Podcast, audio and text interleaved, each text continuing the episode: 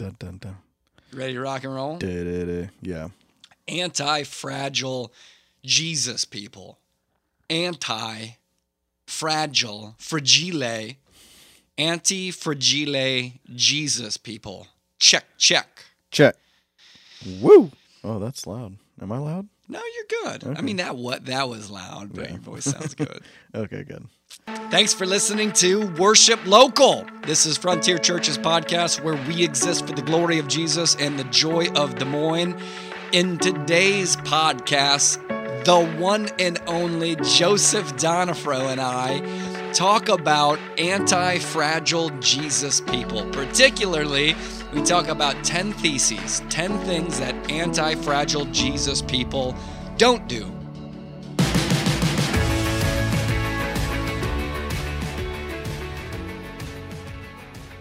Bro, hey, Hey, hi. it's been a really long time since I've done Uh, this. Yeah, it's been a while since you've been on the podcast. I thought this would be a fun one to do with you, though. Yeah, this since is- you're fragile. This is good. I am. No, you're not. You're break me. anti-fragile.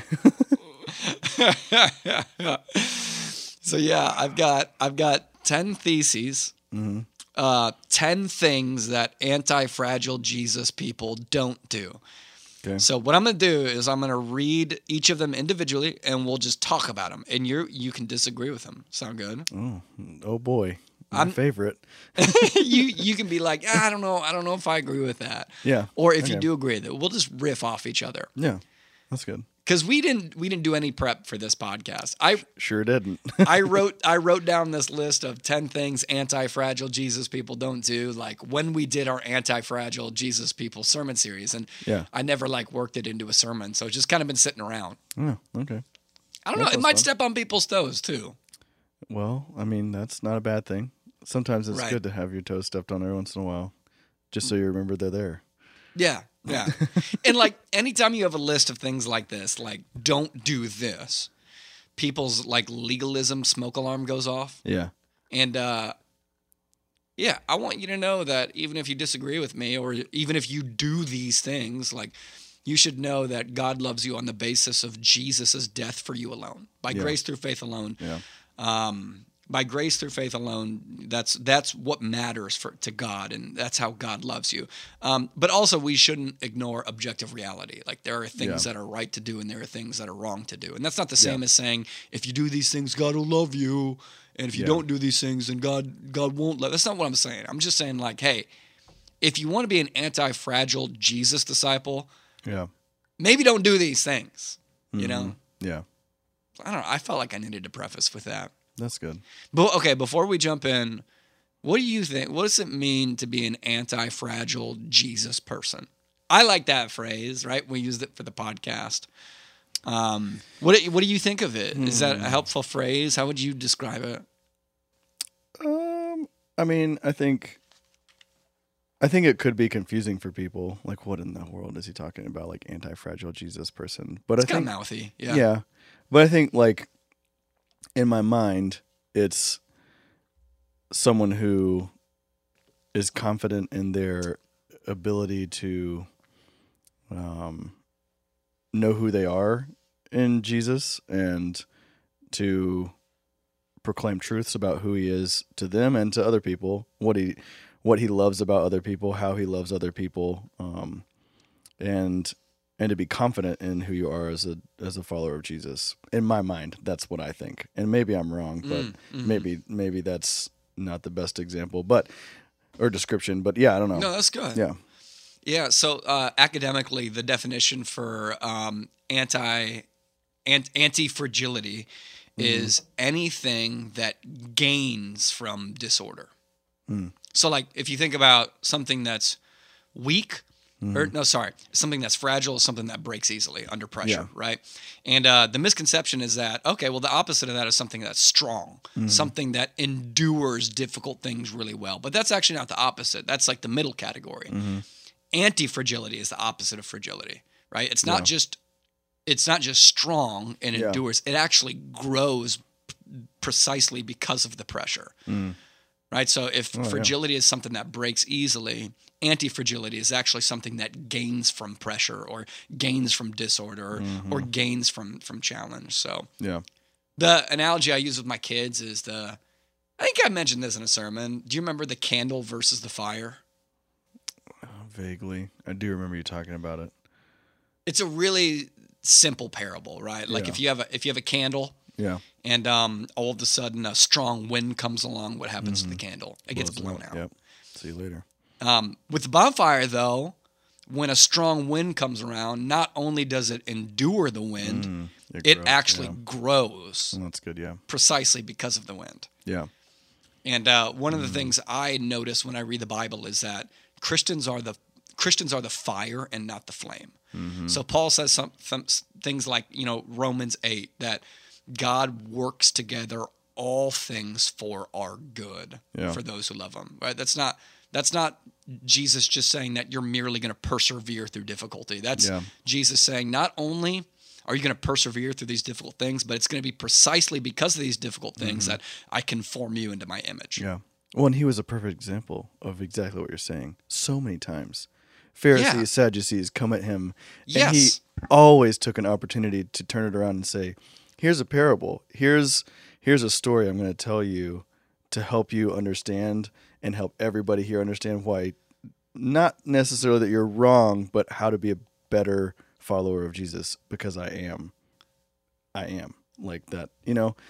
Like if you think about it, like Yeah, they- yeah. They, they come against him constantly, and he always Right. uses the opportunity to teach or preach. And it was always something that, like you're saying, I'm thinking like, oh wow, yeah, he really did. He was the example of what he is calling us to be as anti-fragile Jesus people. Yeah, dude. And like the cross is exactly Yeah, and That, that right. the ultimate example.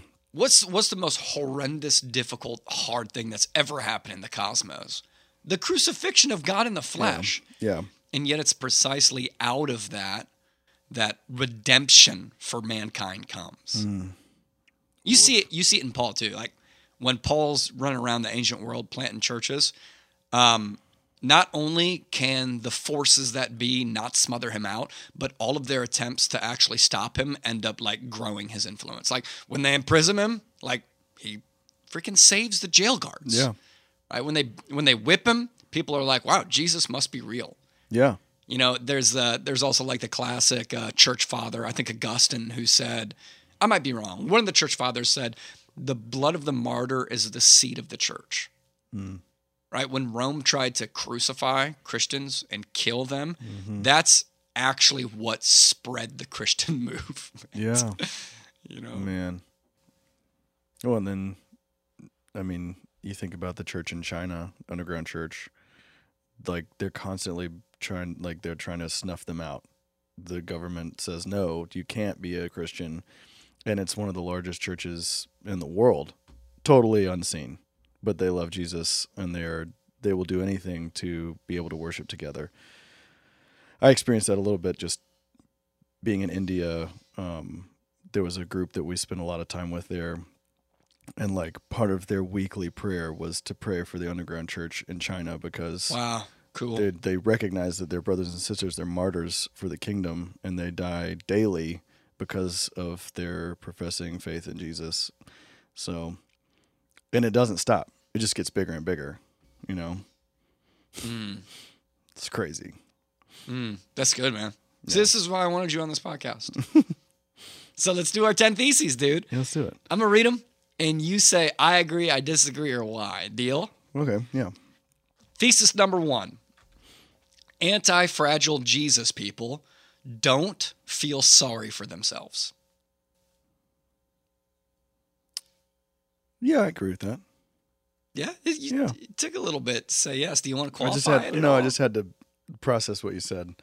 Um, well, yeah. I mean, you if if you know if you know who you are in the Lord and He's given you all the tools to be um to be a confident and uh I don't know like grounded. yeah, believer. yeah. Uh, you. Why would you need to feel sorry for yourself? You could make mistakes and still be like a a very, I don't know, like yeah, grounded leader and believer. I mean, that's I don't think you need to be sorry for yourself when you make mistakes because Jesus has washed and cleansed us and he makes us white as snow. And so knowing who he is for us, um, yeah, there's no need to be sorry for yourself if you've done something wrong. You know, Right. if you have confidence in who you are as a believer. Right. Sometimes that's hard though for people, and I recognize that.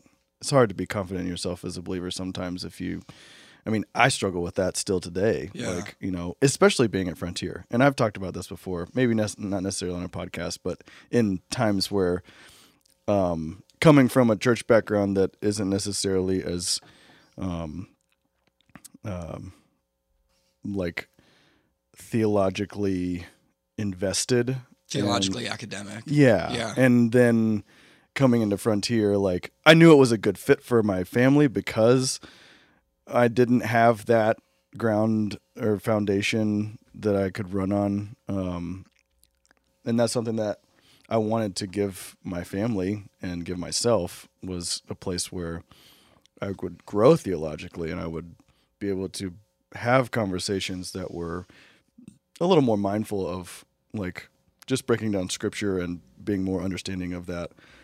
And so, you know, that's I don't know if that's totally on topic, but anyway. Yeah, no, that's good. I think that's a great mentality to have. Like, and like that is a great example of being somebody who just doesn't feel sorry for themselves. Yeah. 'Cause when you find yourself in a community that a lot of the people maybe have different values than you or look different, act different than you, um, a lot of the times you can f- use it as an opportunity to feel sorry for yourself. Yeah. What woe is me? Poor me. Yeah. Nobody has my background. Nobody understands me.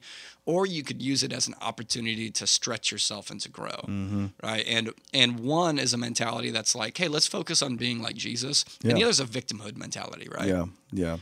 And uh, when you begin to view yourself as whenever you have a, a difficult whenever something hard happens to you and you start to view yourself with a victimhood mentality, Mm-hmm. right? I mean, you just shoot yourself in the foot, right? Everything. Yeah.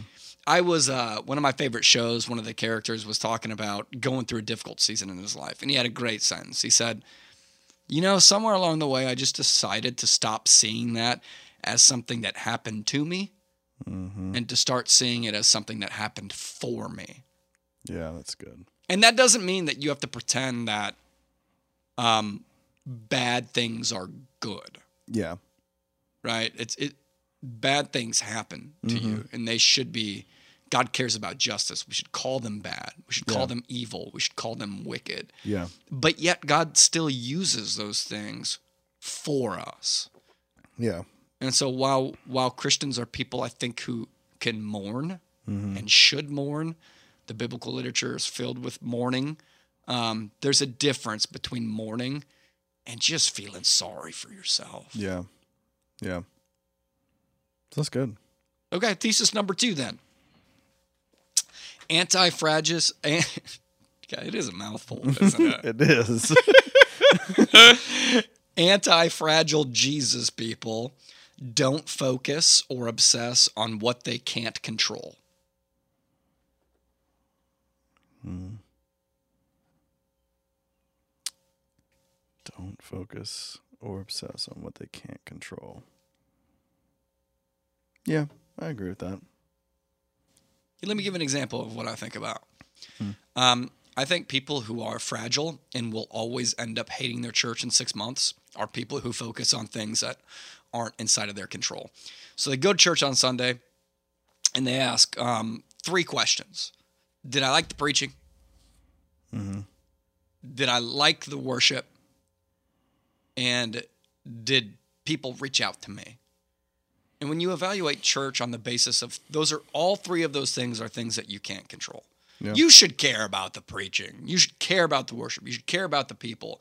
Yeah. But when you obsess over those three things that are outside of your control, you're just always going to end up hating the church. Mm-hmm. But if instead you flip it and you focus on the things that you do control, and you come to church and you mm. say, "Hey, I'm going to pray for somebody. Hey, I'm I, I feel like I the Lord gave me an encouraging word. I'm going to share that with somebody. I'm going to mm-hmm. bring some donuts and give them out. Yeah. Right? I'm going to sit in the front row and I'm going to worship hard no matter what. I'm going to take notes, even if the preaching is mediocre. I'm going to find a way to transform it into something that's helpful. When you focus on the things that you can control, you become anti-fragile, Yeah. right? You just break when you focus on things that you can't control. Yeah. You feel you feel helpless. Yeah. Yeah, and I think I mean, when we came to Frontier, you're right. You come in and what's the first things you look at? You look at preaching, worship, and most definitely like were were we invited? Like did we welcomed? Did people talk to us? Did we connect? Um and then like the can control things like you were saying even little things like you know raising your hands in worship or saying amen during a sermon or something like you contribute to those Yeah. things. Like that's yeah that's that's good. That's good. I like that one. Yeah. And you know, like it really does flip things if you're like, okay, did people pursue me mm-hmm. versus did I pursue people? yeah Because like the thing is, is that Jesus literally says, "I'll make you into fishers of men." mm-hmm So you're not a fish anymore. yeah Why are you acting like a fish? You come on Sundays, you're like, "Hey, why aren't people coming after me?" Because you're the fisherman, right? that's good You pursue people now. yeah And um, what happens when you have a bunch of people who see themselves as fish? Nobody pursues anybody. But when you have a, a church filled with people who know that Jesus has made them into fishermen, that's when the magic happens, right? Mm. Yeah. The things that you can control. yeah too many fish not enough worms Thesis number three um, anti fragile Jesus people don't worry about pleasing everyone. Ooh, that's kind of a tough one. What do you think? Mm. Hoo-wee. I mean, ah, that's that is a tough one, because I think that people. I mean, people are people, man. Even if you're an anti-fragile Jesus person, like you can totally get into your head, you know, and maybe because you think that you should like because of what you're saying or how you interact it should just be pleasing to everyone. Yeah. and then if someone is not in agreement or doesn't doesn't agree with what you're saying like you it, it's frustrating almost. It could be frustrating for someone who feels like they are anti-fragile jesus person. You know it's like what are you talking about? Like i'm i'm right i'm an anti-fragile jesus person like they get in their head about it you know like Yeah. I, yeah. I don't know I, I, that's a that's an interesting one Yeah. i could so, see that being a dangerous place to be Yeah. So Paul says, um, if I if I were a pleaser of men, I couldn't be a servant to God. Like, what do you think is underneath that? Why why can't you be both things? He treats them as binary categories that you have to choose one and not the other. Uh, is it similar to like you can't love God and money, you can't serve two masters, kind of a thing? I think it's yeah, I think it's close to Maybe that. in that cat- vein of a category, or I mean, uh, yeah, because you're valuing people over like what they think over what God actually thinks of you. Right. And that'll kill you. Very much so. Quickly, One one way I think it kills you is if if you become a rabid people pleaser and Mm-hmm. your sole focus is to please people. Um, everything you do and say is the result of a calculation. So like you end up trying to calculate like, well, what's Joseph going to think if I say this particular thing? Okay, well, what I'll try and do then is rather than say the true thing, I'll try and say the thing that I think is going to please and tickle Joseph's ears. yeah, And um, so if you end up trying Mm-hmm. to please people, you end up being incapable of telling the truth. which is sinful. Yeah. you can't please people and love them at the same time. Yeah, mm. Well, I don't know. Maybe that's not the right thing to say. Sometimes those two things do happen, but loving people has got to Yeah. be the priority. yeah,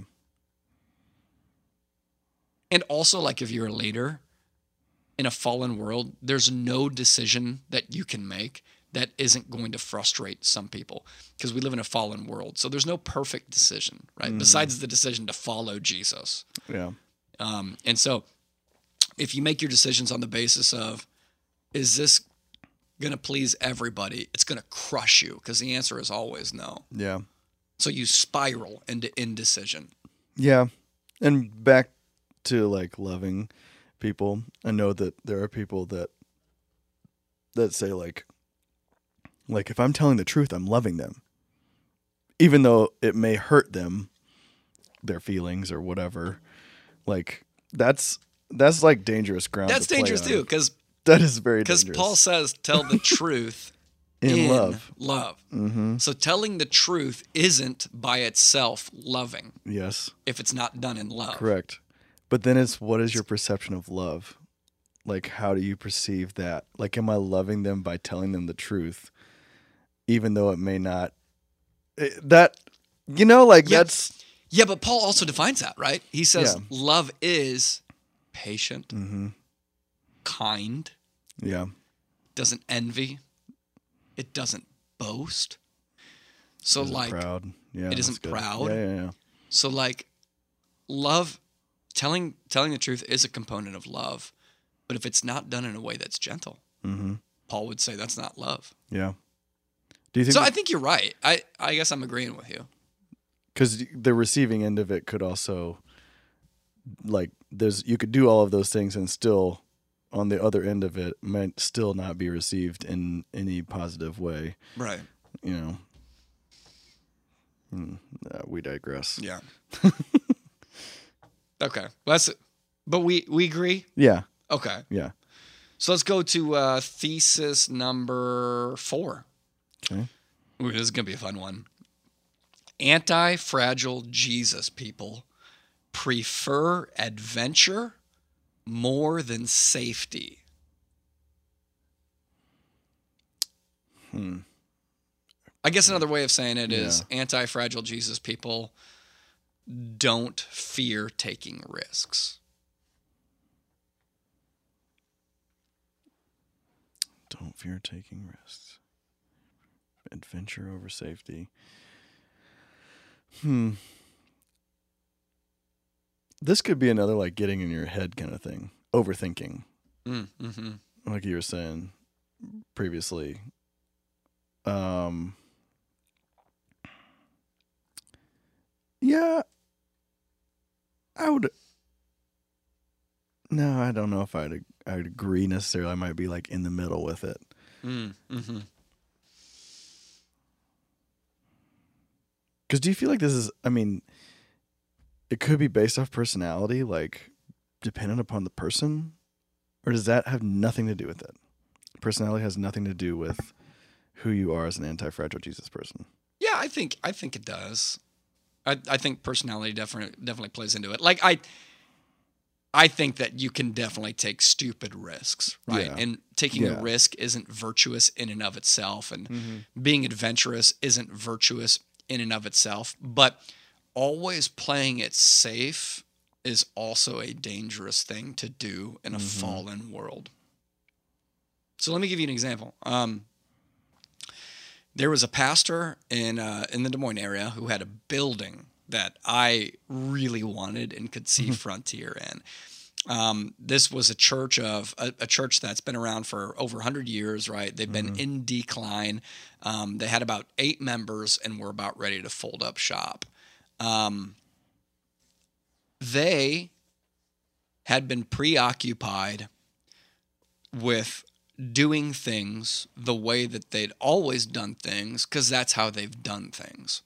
And as a result, they never took risks on the next generation. They never took risks on developing and building up ever le- other leaders. And when you don't take risks like that, and developing and training a next leader from the next generation is always a risk, man, because you don't know the future. And so you can deposit a lot of authority um, and time and energy and effort to something, and it can just fall apart. So it's a huge risk. And so when churches don't do that, you understand why they're playing it safe. But you also don't hand off the baton to the next generation. And because of that, your church probably dies with you, like this church ended up doing.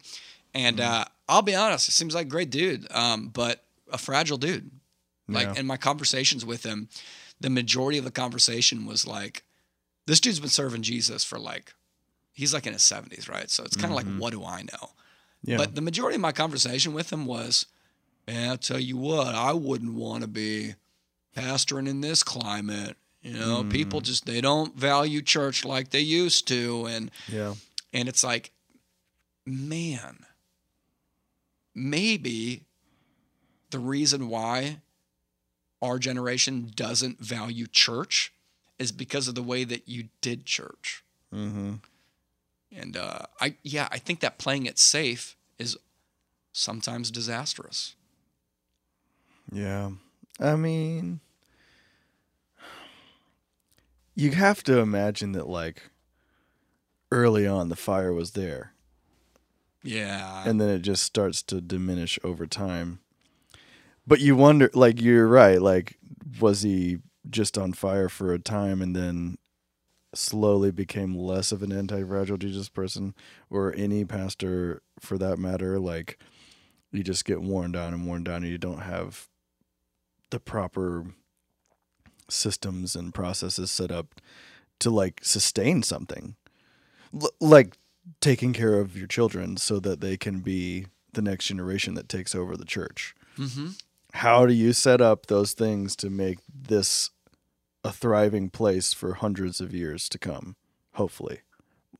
Well hopefully jesus comes back before then but i mean like, yeah, you know yeah. you, you you just kind of you kind of wonder.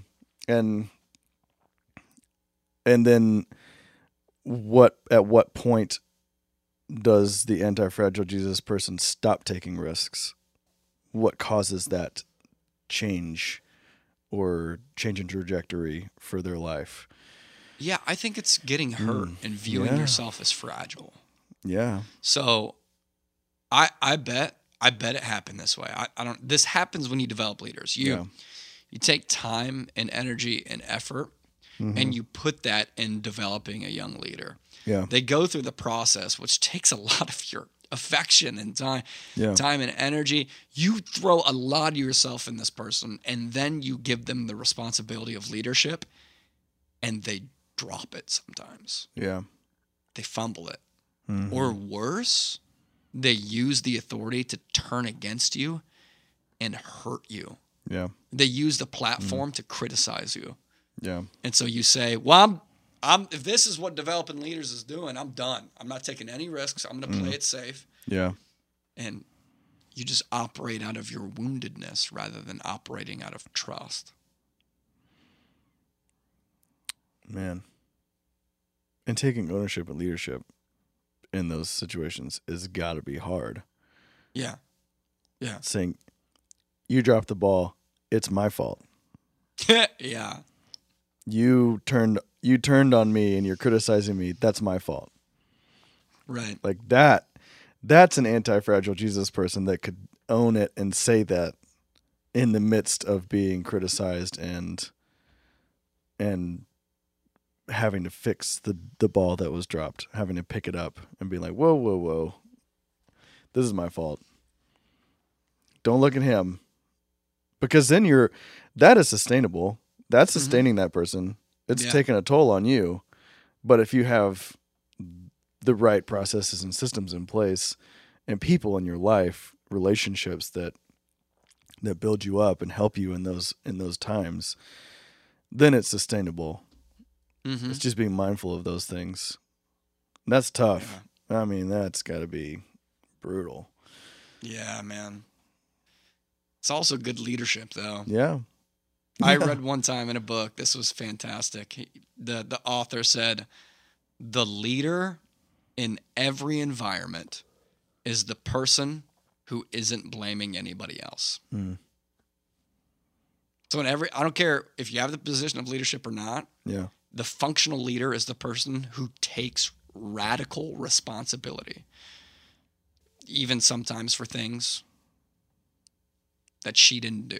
Yeah. You know, I, yeah. And then that transforms those failures Yeah. into moments where it's not evidence that, well, I'm just not developing leaders anymore. I'm not going to take any risks. It no longer becomes evidence of that. And instead, it becomes opportunities to learn. Yeah. Because another author I really like has a great quote where he says, um, he says, growth isn't just experience. Mm. A lot of people uh, don't grow in their lifetimes. They actually experience regression, emotional, spiritual regression over the course of their lifetime. So it's not a dependable model to think, well, the longer I live, the more I'm going to grow. That's that's not dependable. Yeah. He so he got he has the equation. It's failure plus reflection equals growth. Mm.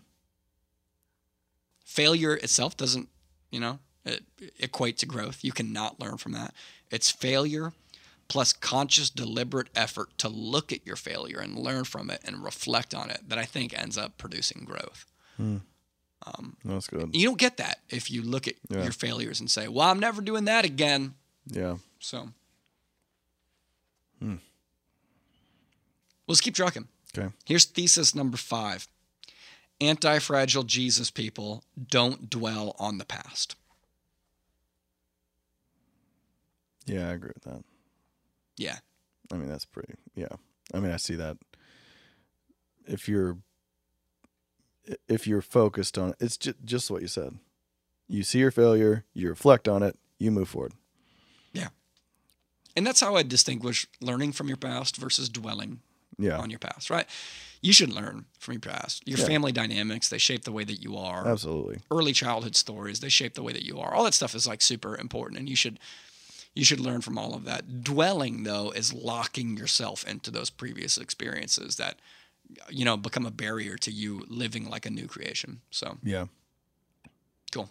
Let's go thesis number six then. Anti fragile Jesus people.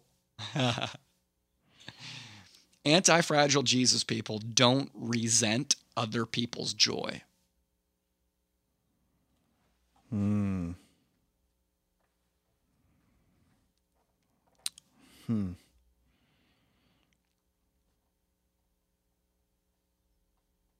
Yeah.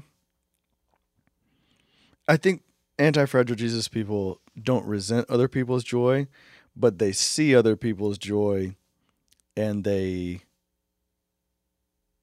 they ask the questions, how do I get there? Mm. how do I get to that point if I'm not there?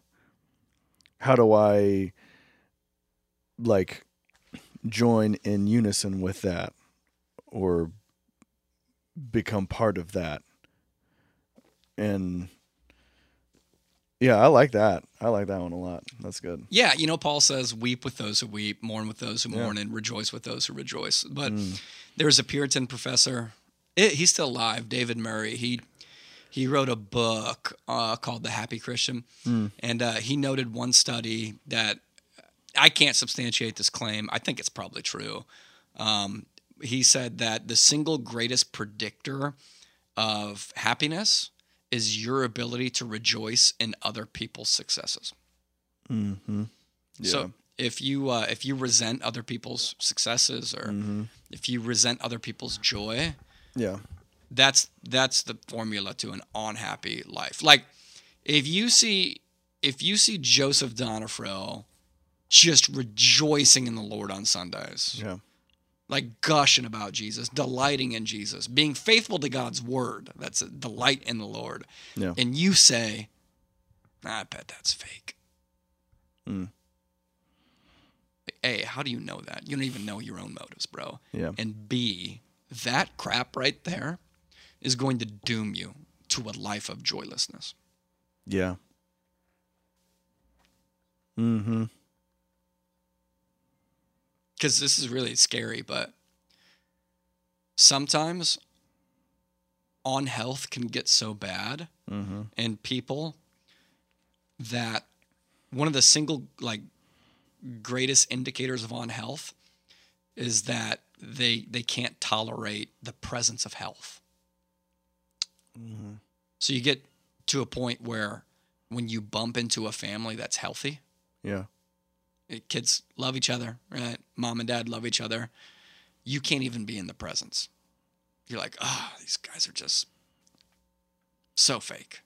That's tough. It's like, ooh, Yeah. You got to be able to rejoice in other people's joy and mourn when other people mourn. Yeah. Hmm. Yeah, I don't know. That's uh Yeah, that's it I don't know if I've ever been at that point where I'm like, ugh, like can't believe that guy. Mm. you know, maybe I have. And I've had to repent of it. I don't know if I can think of it. I, I can think of people and situations I've been in, especially in the church, where in my time at the House of Prayer in Kansas City, they had a, a big outpouring of the Spirit, is what they would have called it, and there was a lot of stuff going on, and people were experiencing the Holy Spirit in a bunch of different ways, and you know, it's like you walk into a room and there's some crazy stuff going on. You're like, what in the world's happening? And you're like, is this guy actually experiencing Jesus? And the leadership oh, was yeah, the the leadership was definitely wise in just that like we don't know what everybody's experiencing and it may look crazy to you but we're not going to tell someone to stop doing something because we don't think that they're actually experiencing Jesus and the Holy Spirit in this time. We're just going to trust that they're encountering the Lord in whatever way that looks like for them, and then we're going to move on. And we're going to rejoice that the Lord may be doing something in their heart. And if they're not true to themselves and what's happening with them and Jesus, then that's on them, and that's for them to to have to recall and dialect like talk with the Lord about in their in their time with Jesus and in their quiet time. And so that was I mean that for me was a really pivotal point cuz I grew up seeing some pretty wild stuff and then I ended up in this place and I was like what the heck is going on? This is mm. nutso. Mm-hmm. And and that leadership was right. It was like, "Hey, you know, I don't know what's going on with this person. I'm just gonna focus on me and Jesus, and I'm gonna rejoice that like maybe there's something great going on with that guy over there that's doing crazy stuff, and we're just gonna keep moving on with our walks with the Lord, and maybe I'll have time to dialogue with him about it later, and he could tell me what was going on, Yeah, Or not. good. you know. But I'm just excited that Jesus is moving, and the Holy Spirit is like working on people's hearts in the room. So Yeah. Because Romans says love believes all things. mhm. And I don't take that to mean that we should be naive. I don't take that to mean that we should be ignorant. Mhm. But at the bare minimum, I do take that to mean that you should give your brothers and sisters in Christ the benefit of the doubt unless you have really, really, really good reason not to. Yeah. And you know, sometimes you have biblical like text to stand on. Say this is not right. Yeah, ex- and exactly. that's yeah. okay. That's yeah, and that's a great reason. Yeah. Yeah, So I did not. Let's keep moving, man. We're on to thesis uh, number seven. Anti fragile Jesus people don't give up after failure. True. We already kind of talked about that, Yeah. didn't we? But that's good. Yeah. Failure plus reflection equals Mm-hmm. growth. That's just seeming to be the theme here. Starting to be. Yeah. It's good. Just because you failed at, at your Bible reading plan this year doesn't mean Yeah. doesn't mean that it was a bad idea, and it Yeah. doesn't mean that you shouldn't do it. Yeah. Right? Get back on the horse. Yeah. That is something just that quickly at at the house of prayer the same leader that had pretty big influence in this place he would always say this and uh, probably a lot about like bible reading plans he's like just hit reset and start start from where you were. Just keep hitting reset. If you have to that's fine. Jesus doesn't look at your failures as like restart like from the very beginning. He's like start where you were and keep moving forward because that's where i have you and that's where i'm with you. So hmm, That's good, man. Thesis number eight. Anti fragile Jesus people don't feel that the world owes them anything. Hmm. Yeah, No, I don't think they feel the world owes them anything. Mm. Um, I mean, you could get really like deep into that. Probably depends on, and I'm being really like thought provoking on it. But what is the world? Are you re- are we referring to the world as like the people in the world, or like e- even even Mm. the rocks cry out? You know, like Yeah. like when I'm walking in a field, like should I experience the presence of the Lord just in my time walking in this field? I mean, I'm getting really Yeah. froofy and weird hippie vibes going on. No, but- that's good. Let me can I clarify real Yeah. quickly? So there's three different usages of the the word world in the Bible. yeah, And if you don't understand that, then the Bible contradicts itself. yeah, It doesn't because it's the word of God, but Yeah. the Bible says that God loved the world, mm-hmm. that you should not love the world, yeah, and that the world is beautiful. All Mm. three of those things are true because the Bible uses the word world, number one, to describe the earth sometimes, but it uses the word world, number two, as the people that inhabit the world. God loved the world. yeah, But the Bible also uses the word world as a system that Satan runs and operates. You should not love the world. yeah, So I think asking which of those three I'm talking about is a pretty good question. yeah. There you go. Uh, Um, well, let's talk about let's talk about the second usage. The God so the loved people. the world. Yeah. yeah. No, that people don't owe me anything. Especially if you have a kingdom mindset. Like if you're looking to Mm.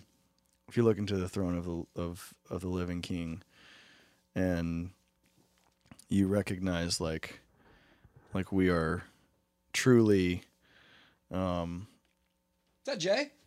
Oh Hey, come sit down, man. We're finishing a that's podcast Jay. right now. Oh, We'll try and be done in five minutes. Sound good? Yeah, sure. You say hi. hey, it's Jay. I don't know what the subject is, but I'm excited to be here. We're, I wrote 10 theses um, of what anti fragile Jesus people don't do. So we've been going through each one. We're down to the last uh, two or three. Yeah. Um, so we can be done in five minutes. We can also pass you the microphone if you want to answer, though. Oh man. Actually, let's do that. Let's do Yeah, that. let's let do me that. let me get this thing out of here. Okay. Um, here I'm gonna unplug it. It's gonna boof. Okay, let's see. Is that still recording? Give me. I, let me put on my headphones. Check one two. Check filet sandwich. Okay, yeah, we're good. Um, thesis number eight that we're on right now is anti-fragile Jesus people don't feel that the world owes them anything. Is that true or false, and why? Oh, you passed me the mic first? Bro, weren't even talking. we started. Oh man. All right. I have no um I have no prep for this. So anti-fragile Jesus people do not feel that the world owes them anything. Nothing. Nothing. Um I would say I would say that we have a longing that the world will owe us something because of the new creation because Oh, um, is the, good. the bride, the new Jerusalem will come, and there will be a new heavens and earth. So, in one sense, we don't expect anything from the world because it is fallen right now, Mm-hmm. but we expect a lot from our Lord and Savior Jesus Christ, who is making all things new. That's good. You just you blended together the three Yeah. usages of the. We were just talking about the the three different usages of the word world in the Bible. Yeah. Uh, number one as the earth. Number two as the people who inhabit it, and number three as a system that Satan owns and operates. Which is why the Bible doesn't contradict itself when it says God loves the world, you shouldn't love the world, and the world is beautiful. So what you just did was like answer the question by saying you're going to inherit the world Yeah. but the system of people doesn't owe you anything. Yeah, that was good. That's oh. good. That was good. That was good. I think about what Paul says when he when he refers to himself and his identity in Christ as a debtor mm. because of what Jesus has done. Yeah. And so he sees apparently himself as somebody who owes everyone everything because of everything that Jesus has done. Mm-hmm. And I think that's kind of what allows him to continue to get the crap and snot beat out of him without feeling sorry for himself. It's like, Yeah. yeah, man, I'm a debtor. Hmm. What are you gonna do? Punch me again? Jesus mm-hmm. died for my sins. Yeah. So, okay, thesis number nine anti fragile Jesus people don't expect immediate results. True or false? Hmm. I mean, I could see I could see expectations being high. Um what do you think? Oh, I yeah, I went to seminary. I can never get a straight answer on anything. I'd say I'd say um, there's there's immediate results that we expect, and then there's um, more gradual ones. So if you look at when a when um, a child of God accepts the gospel, you are immediately put in this beautiful position of being justified. You are immediately put in this mm. beautiful position of being adopted. Mm. But then, dang, gradually, Gradually. one degree of glory to another. Um, but then, then you die one day, and boom, well done, good and faithful servant. Mm. And that is an immediate. So if if you want immediacy, then die.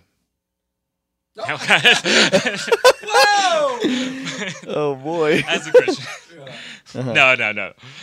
Um, yeah, so that's that's my answer on that subject. Take What do you, back home. what do you got?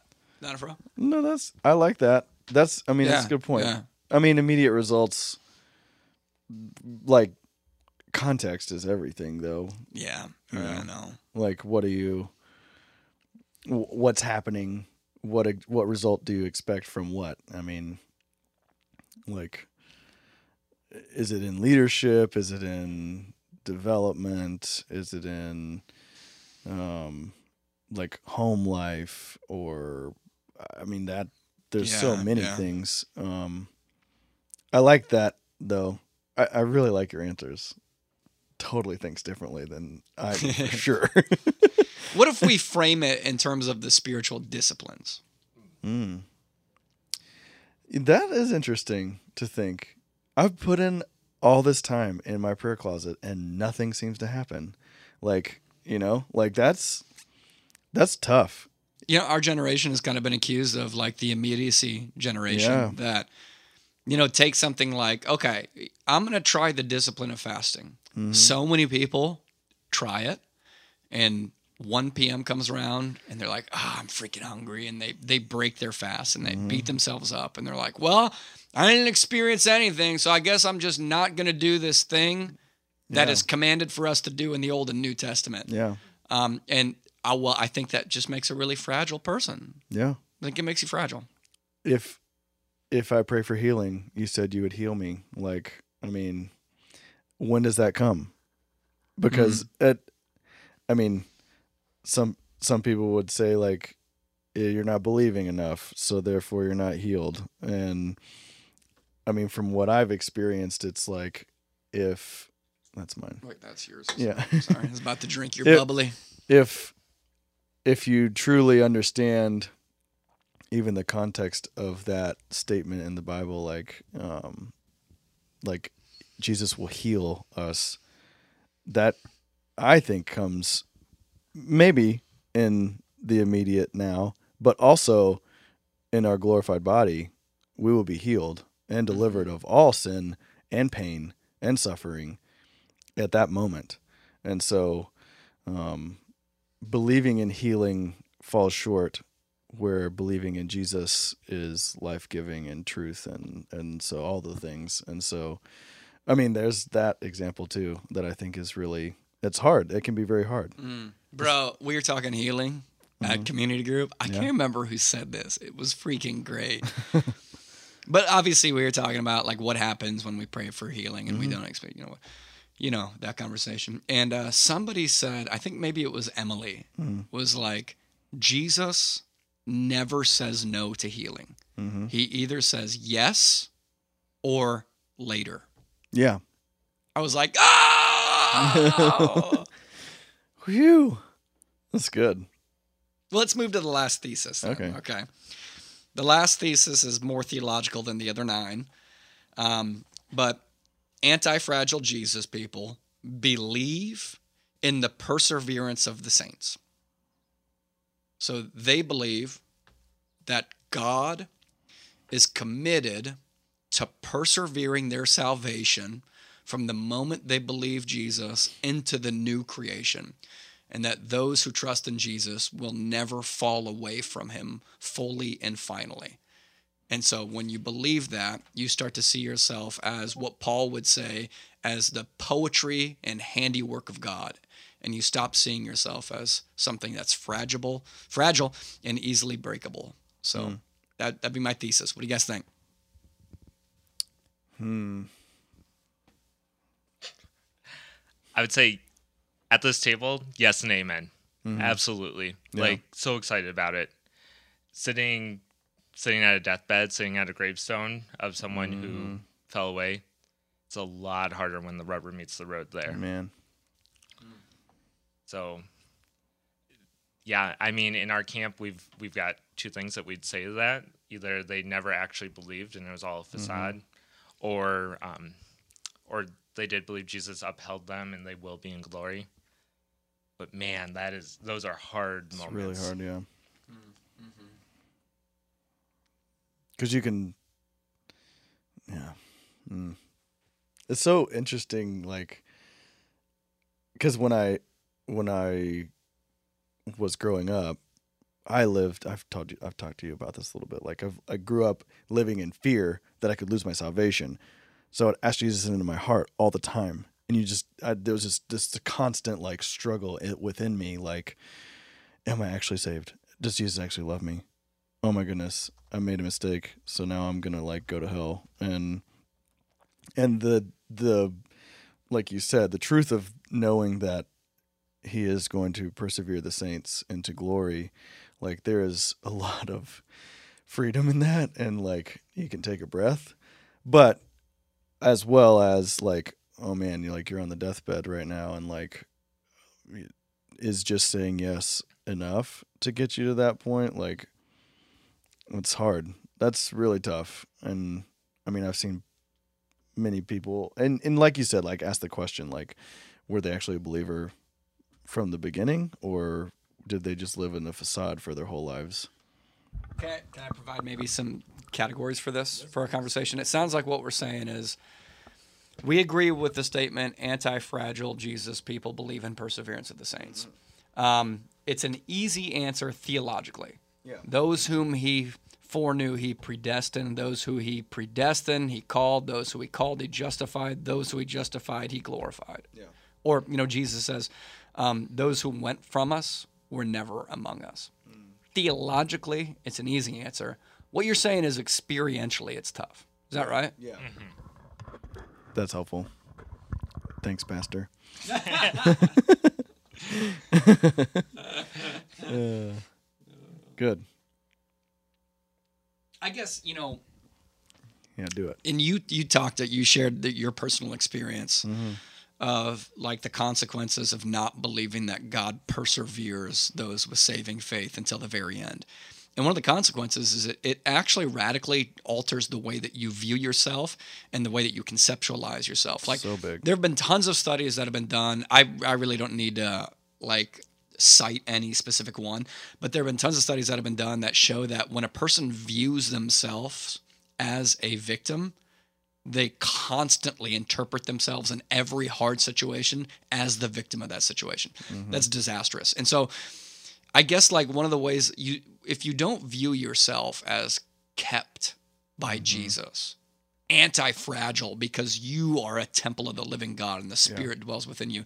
You start to view yourself as a freaking latex balloon mm. that can be easily popped. yeah And when you view yourself as a, a rugged football, Mm-hmm. you're not afraid of getting thrown around. You're not afraid of whatever happens to you because it's what you were made for. But mm-hmm. if you view yourself as a balloon, everything looks like a sharp edge. Mm-hmm. And you, Yeah. you live your life on thin ice. Following Jesus feels like you're tiptoeing around on thin ice. Because, man, what if you you better not read that book because what if they have the argument you might pop right and uh, i think that well when you well when you view yourself that way, you stop you stop viewing yourself as an offensive player. Yeah. Which is how Jesus views you, right? The gates of hell will not prevail against Yeah. us. We're going to move forward. We're on mission. We're taking the message to the world. You start to see yourself as a defensive player. Oh man, I don't I don't want them to score on me. I might pop easily. Yeah. Um So I rest my case. Yeah. There we go. We did it. Those are our te- those are my 10 theses. Touchdown. Sorry, I, I hope I wasn't mean in this podcast. I, I feel like I was really like, hey, you don't be a fragile person. Well, I just want to be helpful. yeah. So Jesus loves you eh, no matter what on the basis of his own work for you, not how tough you think you are. Yeah. But still, don't do those things. Well, it helps. To, it helps to know. Like, Yeah. What is what is fragile versus anti-fragile? How do I become more like this person rather than this person that I feel like maybe I am? You know, maybe I am fragile in certain situations. Hmm. Oh, well, here's something to listen to, to at least to give you an idea of how to maybe be someone who isn't fragile Yeah. yeah. and and who can still be loving and kind and caring because like you said to be anti-fragile doesn't mean you have to be like a boulder like going through the church like just hitting Right. everybody you come into contact with Exactly.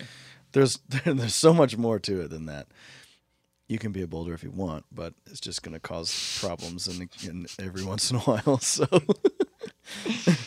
And the way that you see yourself matters. yeah You know, to go back to the anti-fragile illustration of the flame Mm-hmm. and and the fire, like you gotta realize you're not a, a little flame on a candle. Yeah. When the wind comes, it's not gonna blow you out. yeah And uh, in fact, not only is it not gonna blow you out, but it's gonna provide you, paradoxically, with the very oxygen that's going to grow you because you're a bonfire in Christ. So when the wind comes, yeah, mourn. yeah When the wind comes, yeah, like you biblically mourn, lament, yeah but don't feel sorry for yourself. Don't be afraid that's going to break you. Receive the wind with the knowledge that in Christ, it's going to provide you with oxygen that grows you into the shape of the crucified Christ. So, yeah Ooh, can yeah, go. go go for anyone like me who's almost started a forest fire, um, wind not only strengthens the fire, it moves it in the right direction. So sometimes, Yeah. in, many times in your life, um, it's, God will use tragedy to grow you and put you in the right direction. yeah Uh, what does C.S. Lewis say? Uh, tragedy is his megaphone into a deaf world. So that's good Tragedy is his megaphone into a deaf world. I think so. It, Put me on the spot here. I can't top that. Let's end with that. yeah We love you, church. cue 80s music